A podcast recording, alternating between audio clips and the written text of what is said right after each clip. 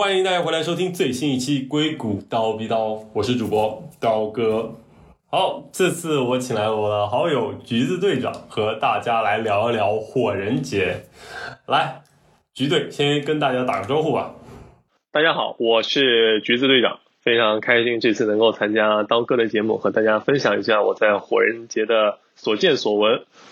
和奇人异事，嗯嗯嗯，哎，说到这个火人节，你不如先跟大家做一些科普吧。可能有些观众朋友们还不知道什么是火人节。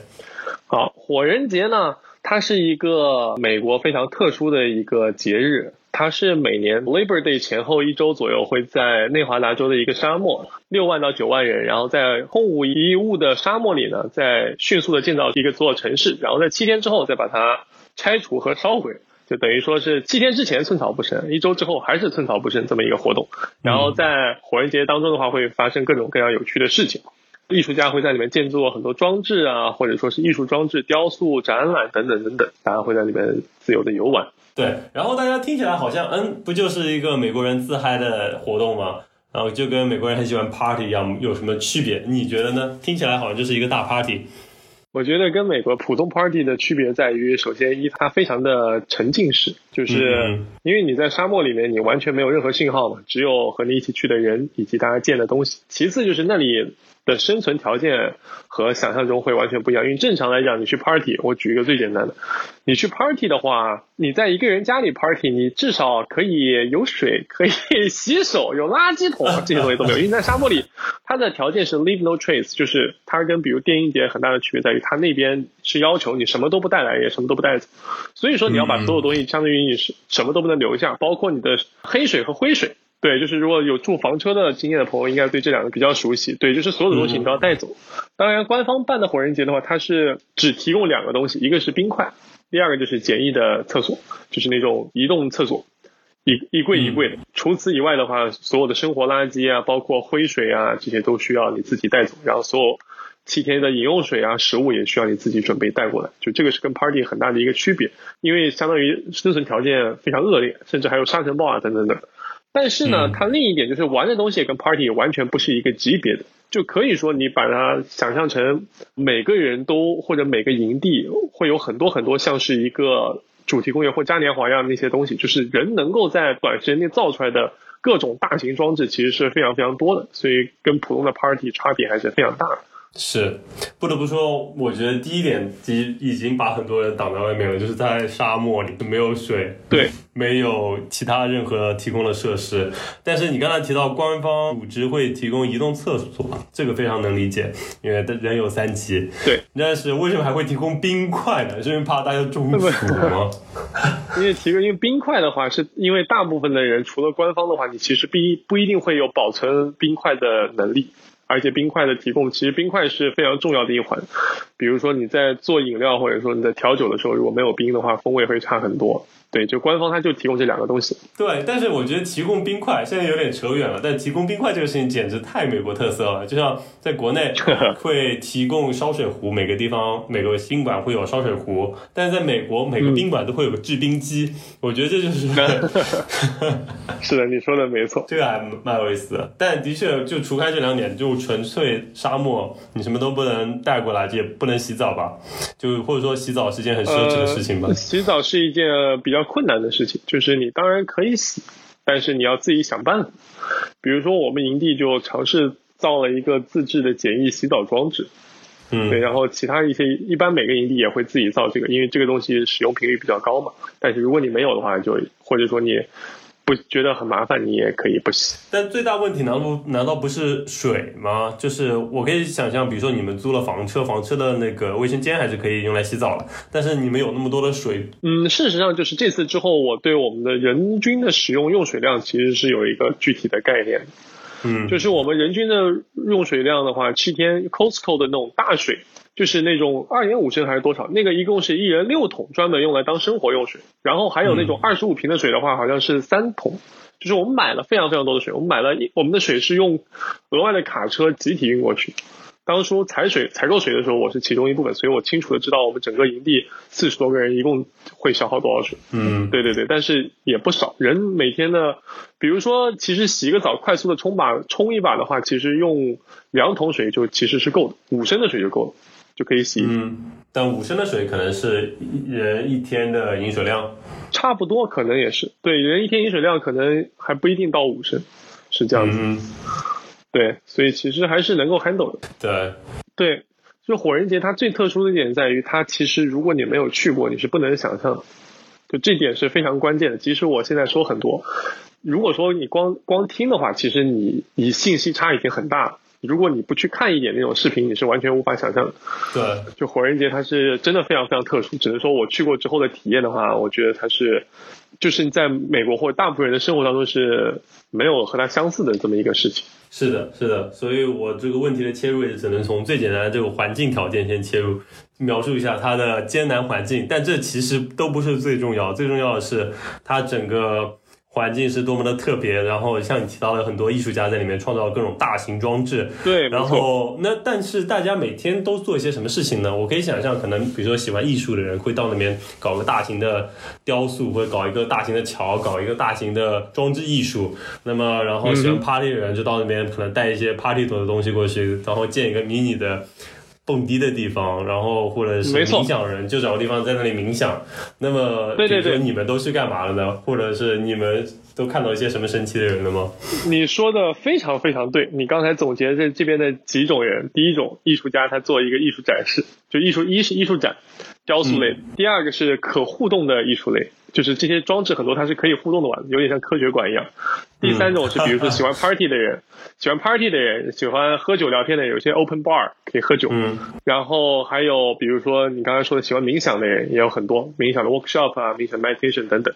但最关键的是什么呢？就刚才我们我说的就这些东西，它在整个 Block Park City 有一千多处，就你是逛不完的，你就每天不停的去逛这些东西就可以。就就就你的时间就绝对会被吃掉。你就比如说，我就喜欢冥想，我就去逛他妈几百个，逛他两百个冥想营地，和不同的人一起冥想，你这时间就结束了。Yeah，我觉得可以想象成这是一个。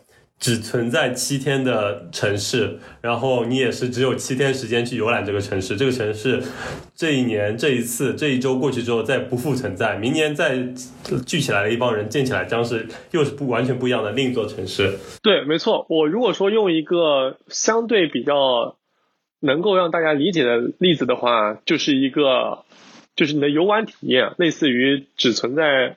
七天的庙会或嘉年华那种感觉，就是纯粹的从这个 attraction 的角度而言是这种样子，就是每个营地它会有自己的一个不一样的东西，你就会很想去 explore，想看看大家都在干什么，大家都在弄什么好玩的东西这样子。但大类就是刚才我们说的那些。但但是说到这里，我觉得相信很多听众朋友都像我一样，还是觉得嗯，这不就是比如说我在纽约也有很多地方可以去逛展，也有很多地方可以蹦迪喝酒，那它到底跟比如说城市文化不同的地方是在哪里呢？因为据我了解，火人节也是反传统啊，这种跟传统的东西背道而驰的一个地方。那么它具体从文化或者从精神或者从具体体验上会有些什么不一样呢？它和传统文化最大或者说 city life 最大的区别在于，首先第一，它是一个其实很 spiritual 的活动。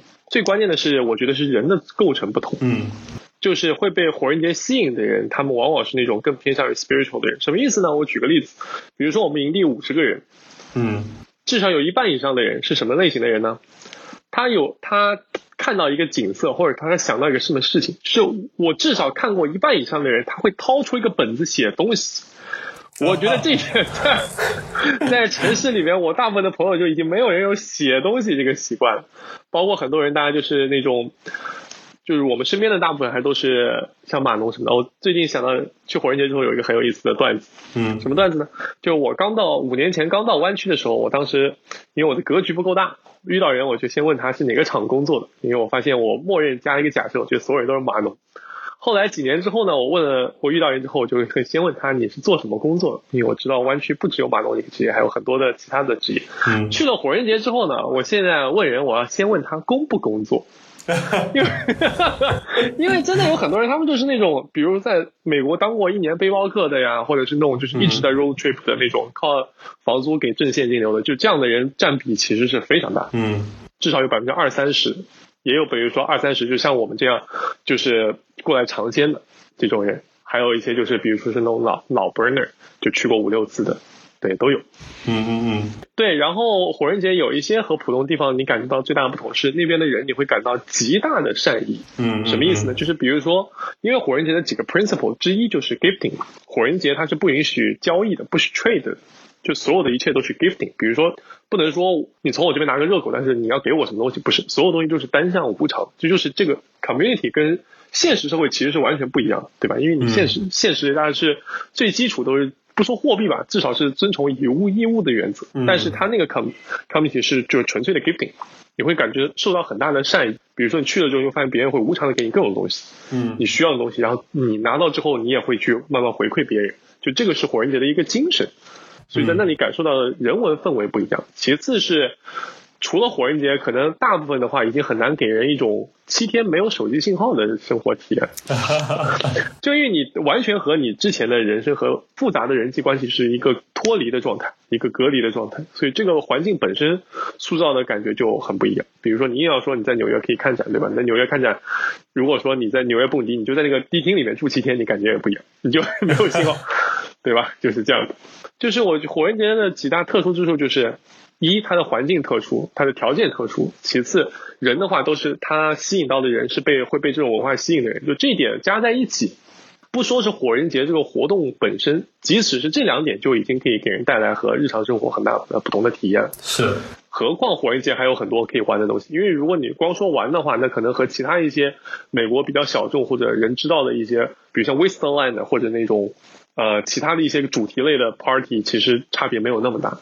那火人节它本身，它区别于其他这种主题活动的小或者小众活动的最大特点，就是我刚才说的：一，它的环境非常之特殊；二，它吸引的都是这类的人。嗯，的确，我觉得从你刚才说到的里面，我觉得抓取了关键内容，一个就是 gifting，另外一个就是没有信号。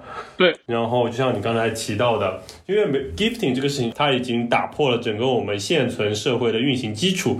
其实这个整个黑石城就有一点乌托邦的感觉，它其实它这个模式是无法长期运行的，因为我也。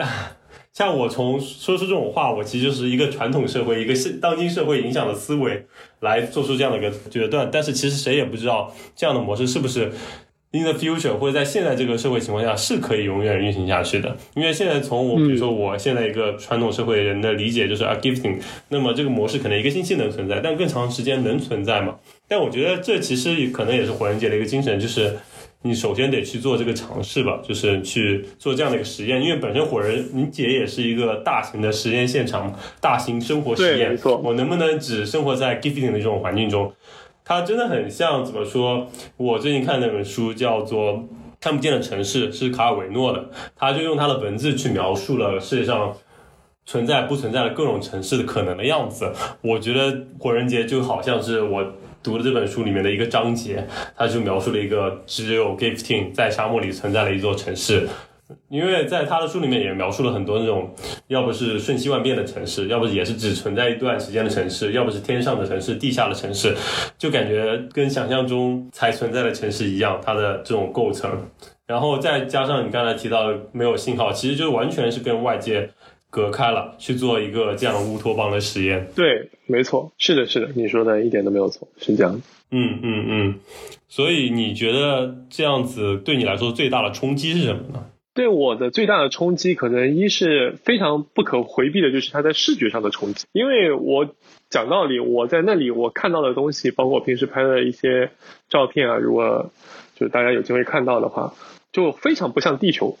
就非常像是一般火星科幻电影里面那种感觉，因为你是一片荒芜加很大的灰或者是沙尘暴，但是大家各自建的东西呢，又是那种像是后末日风啊，或者说是有一点点科幻的那种风格，因为大家也不会穿日常常服，所有人打扮的也不是这样。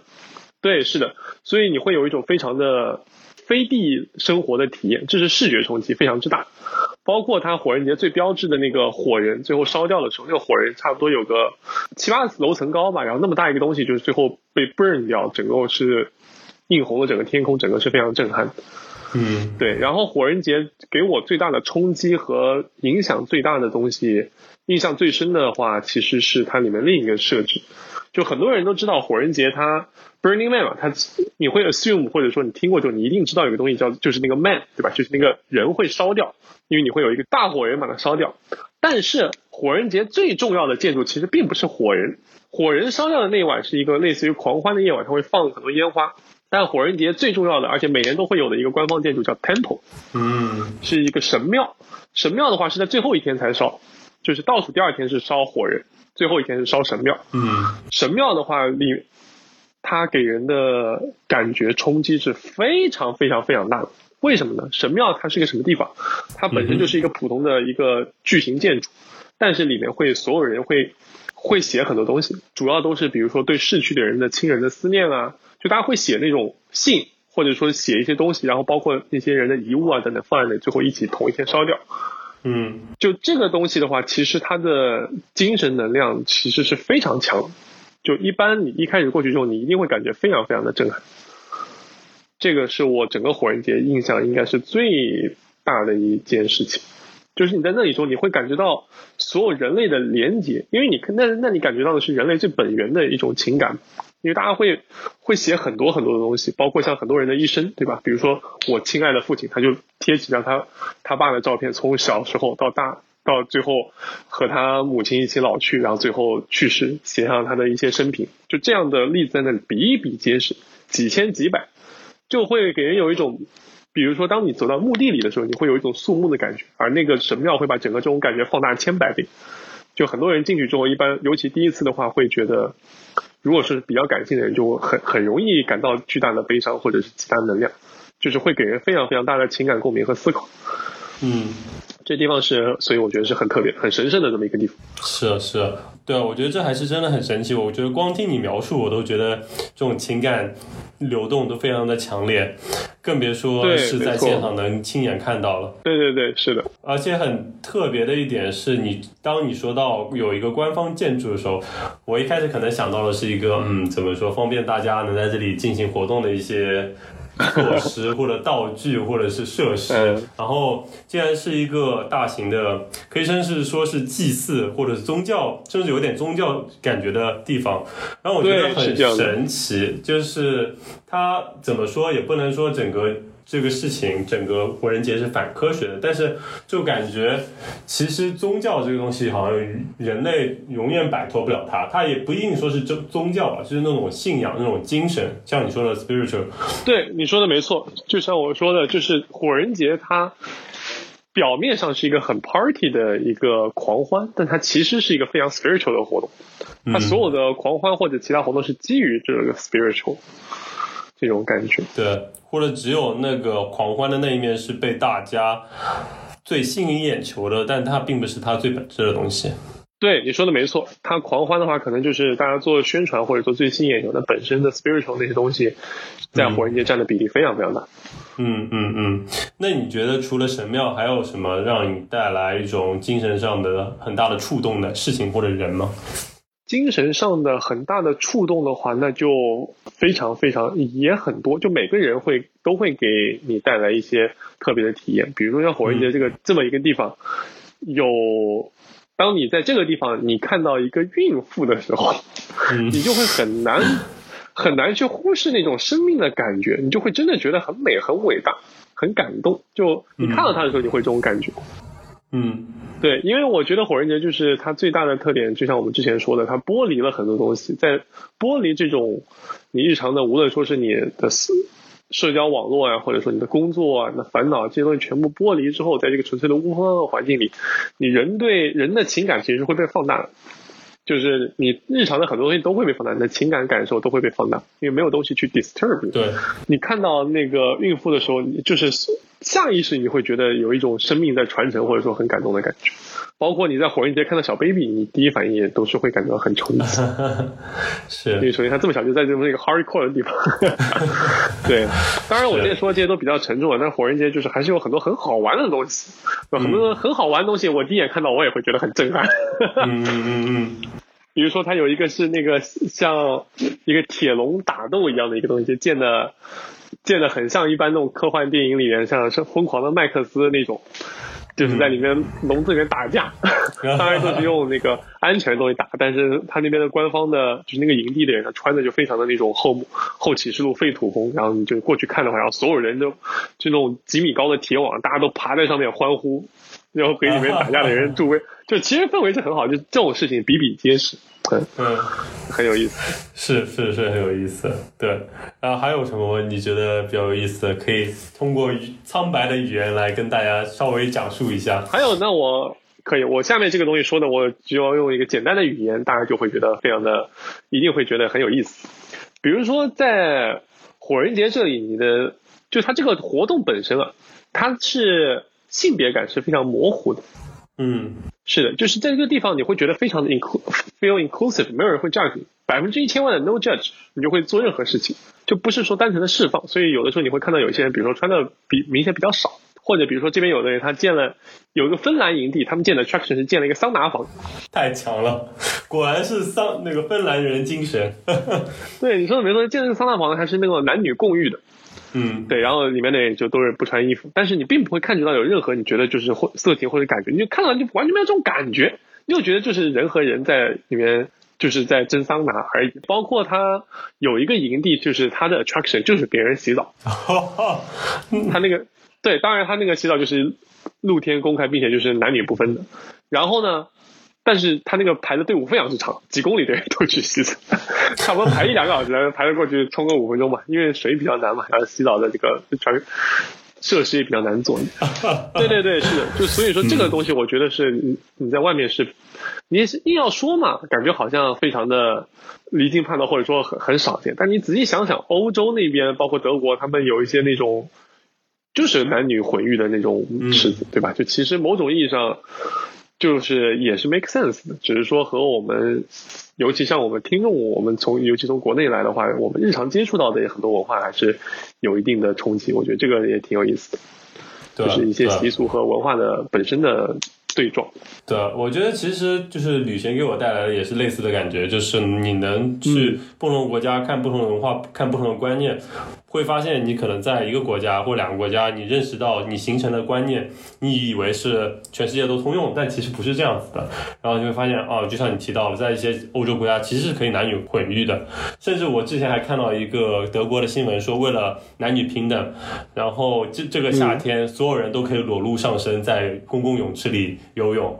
哦，OK，对你你初听乍听一下，哎，这对女生是不是不太好？但是你再仔细想，其实就是背后的观念。这是一个男女平等的观念。对，这当然肯定是建筑在整个社会已经有很多男女达成的共识，以及那种平等基础上才能做出这样的一步。但是你如果是在完全没有这些了解，完全从可能自己本身所已经了解的观念出发的话，会觉得非常离经叛道或者是不可接受。但你你如果能认真的去站在对方的国家或者去往那个国家去感受的话，就会觉得啊，那一切都是 make sense，都是说得通的。然后从我的角。角度听起来，火人节就是把这一切都聚集在这里，并且还放大，这样让大家就会有各种各样的对可能观念上的冲击。因为火人节它本身是一个全世界各地的，就是你会看到非常非常多从各个地方来的人。嗯，比如说简单来说，光我们房车，我们房车一共睡了六个人，这里边的人就有一个是从，一个是从欧洲瑞士吧，从那边来的一个姐姐。然后他也是第一次火人节，就我们房车所有人都是第一次回去。然后一个在芝加哥来的小富二代，就是他这小富二代有一个很有意思的段子，他跟那个姐姐他们两个 chemistry 很神奇，然后有的时候他们有 互相打趣，然后那个姐姐她就会有一次让那个小富二代他去让他做事情，然后他就发现他做事只做一半，就你比如说他洗菜，他就会就是他只会把那个活干到一半，就干完他就不会多做任何一件事情，然后他就问他说你。是不是不怎么干活？你是不是富二代？他说啊，对。然后他说，然后他说你是富二代，你不会家里有矿吧？你不是？然后他说，对我家里有矿，在贵州。笑死了。是，就就很有意思。但是最重要的一点就是他的人设，其实他富二代只是他的隐藏的一点。他他最主要的点，他是一个非常虔诚并且有很多年修行经验的禅修者。他才二十岁，我的天！他才二十岁修行已经应该有个六七年了。就是你看到他的气质跟我们，我现在跟你说话的感觉完全不一样。他整个人就像一个，就像非常沉静的木头或者水的感觉。当然，他还是在开心的时候会看到那种二十岁青年会表现出来的那种感觉。但是他大部分的时候，你会感觉他就非常的沉默，或者说非常的内敛吧，那种感觉和普通人的感觉完全不一样。嗯，对，包括我们房车还有另一个另一个朋友，就是他是过去一年都在 road trip，就是我说的他。把工作辞了，然后他靠他房子房租的正现金流和存款，就一直在全美各地，一直在车上生活，就过的那种吉普赛式的生活。哇，太酷了！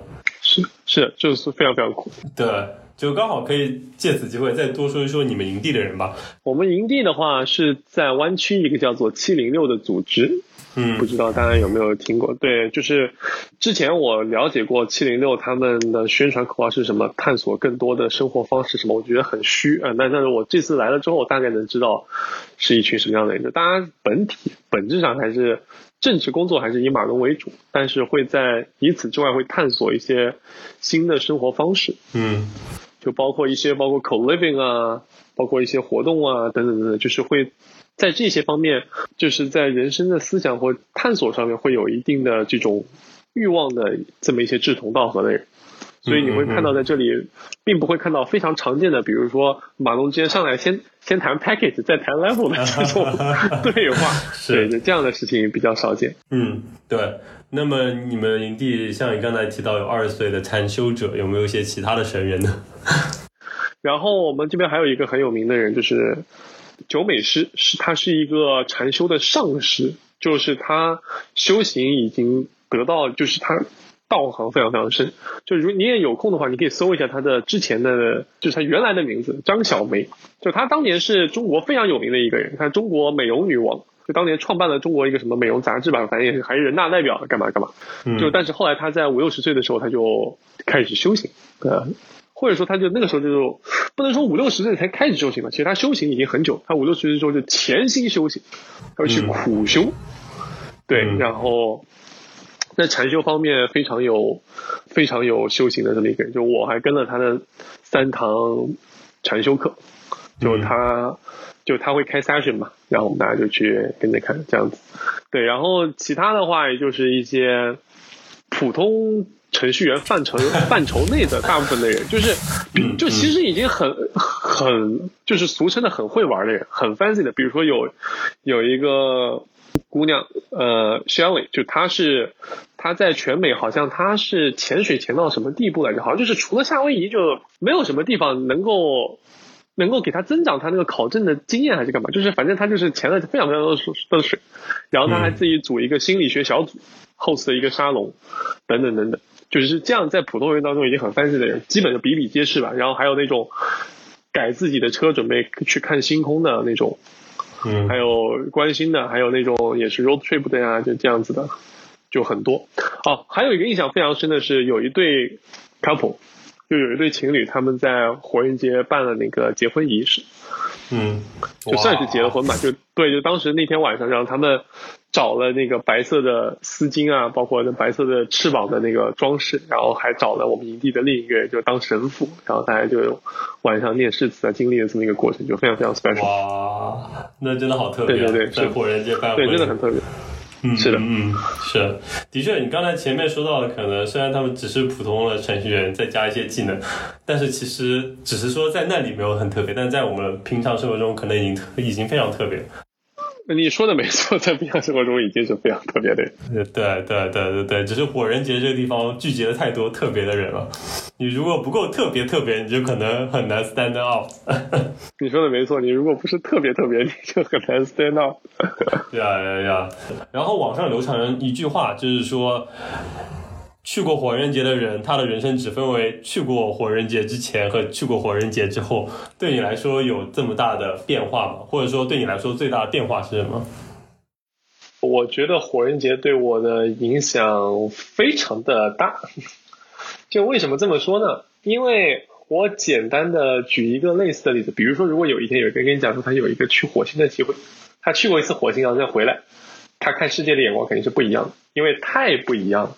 同时，它满足了我，比如说对于去火星旅行的想象和去火星旅行的痛苦，因为这个 trip 本身非常的难受，所以我明年并不打算再去，因为太折磨了。我最后开二十个小时，二十个小时的车出来，真的是想死的心都。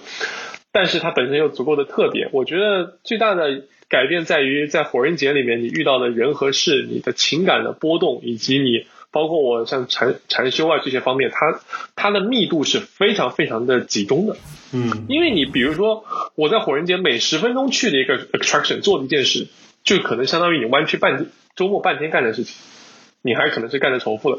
在这七天，我觉得我的生活密度或者说我的经历过的事情是非常非常多的，可能甚至比在弯曲半年或一年以上给人带来的情感的转变啊等等的也是非常多的。因为你在那个那个条件下，你的本身情感就被放大了。其次，你活你的外面外在的世界又跟你完全不一样，所以你体会到的东西是不一样。经历了一个事件之后，你就会发现，你看世界的眼光是会变，对吧？比如说，如果一个人他从来没有喝过酒，那他喝了酒之后，他和原来的状态就是会不一样。尽管你不喝酒，但是你当你知道的那种自己会醉，醉了之后自己身体可能有点晕晕乎乎，但是又很开心那种。当你有有了一个感觉之后，你和原来的世界就就会发生微妙的变化。就好像比如说你原来从来没有吃过某一种菜，没有吃过某一种食物，你也想象不出来它的味道。但你吃完之后，你说你人生会不会有大的改变？轨迹不会有很大的改变，但你就是发生了很大的变化。是是是，我同意你的意思。你不会有本质上的变化，但是可能就是你看待这个世界的眼光或者是方式会多了一层，或者是多了一个角度。从火人节回来，就是可能我刚从火人节出来的时候，可能对自己内心性情的改变还比较大。那个时候我能感觉我整个人会变得非常内敛，因为可能不知道是各种各样的原因吧。可能回到现实中，我就感觉情绪很容易很难被波动那种感觉。比如朋友叫我出去玩，我也不会很开心。但是就是随着。随着时对随着时间的的的流逝，慢慢一般半年左右，或者说有快的可能就一年。这个东西是个专门的过程，就叫做就 Burning Man 叫 decompression，就是会有一个走出来的过程。就是这个是真的，每个人都会有。就是你要慢慢走出来之后，你最后你就会变得和原来一样，只是你多了一段回忆和和经历。如果说硬要说对我人生的改变，就是你知道了这样的事情是可能存在，你看到了之前没有看到过的风景。对对，这就是我我觉得对之后人生最大的改变。对，就你的视野、你的认知打开了。像你有没有出过国，可能也有类似这样的感受吧，不过没有那么夸张。你说的没错，就是这样。对对对对对。哎，怎么说？总体来说，还真的是非常令人羡慕。我就是说我反正是非常庆幸我最后做了个决定，因为我当时还在想说要不要去啊，觉得很苦啊，又花钱怎么的。然后工作又很忙，后来还是去了，我就非常非常的庆幸做了这个决定。是的，是的，是的，呀，非常令人羡慕。对啊，我知道我们现在这期三十几分钟、四十分钟的节目，用苍白的语言去描述了一下火人节的感受，一定非常不能期待这趟旅程。然后我觉得也非常希望自己有这样的一个机会吧。那也只能明年说再试一试，能不能抽到那个票了，或者是能不能再抱上一个大腿，能有一个营地的。朋友能带我飞了，推荐，非常推荐。嗯，好的，那这期节目也就分享到这里了。如果感兴趣的朋友们，也希望你们抢票顺利，有机会明年火人节见。火人节见，好，拜拜。好嘞，那这期节目就到这里，拜拜。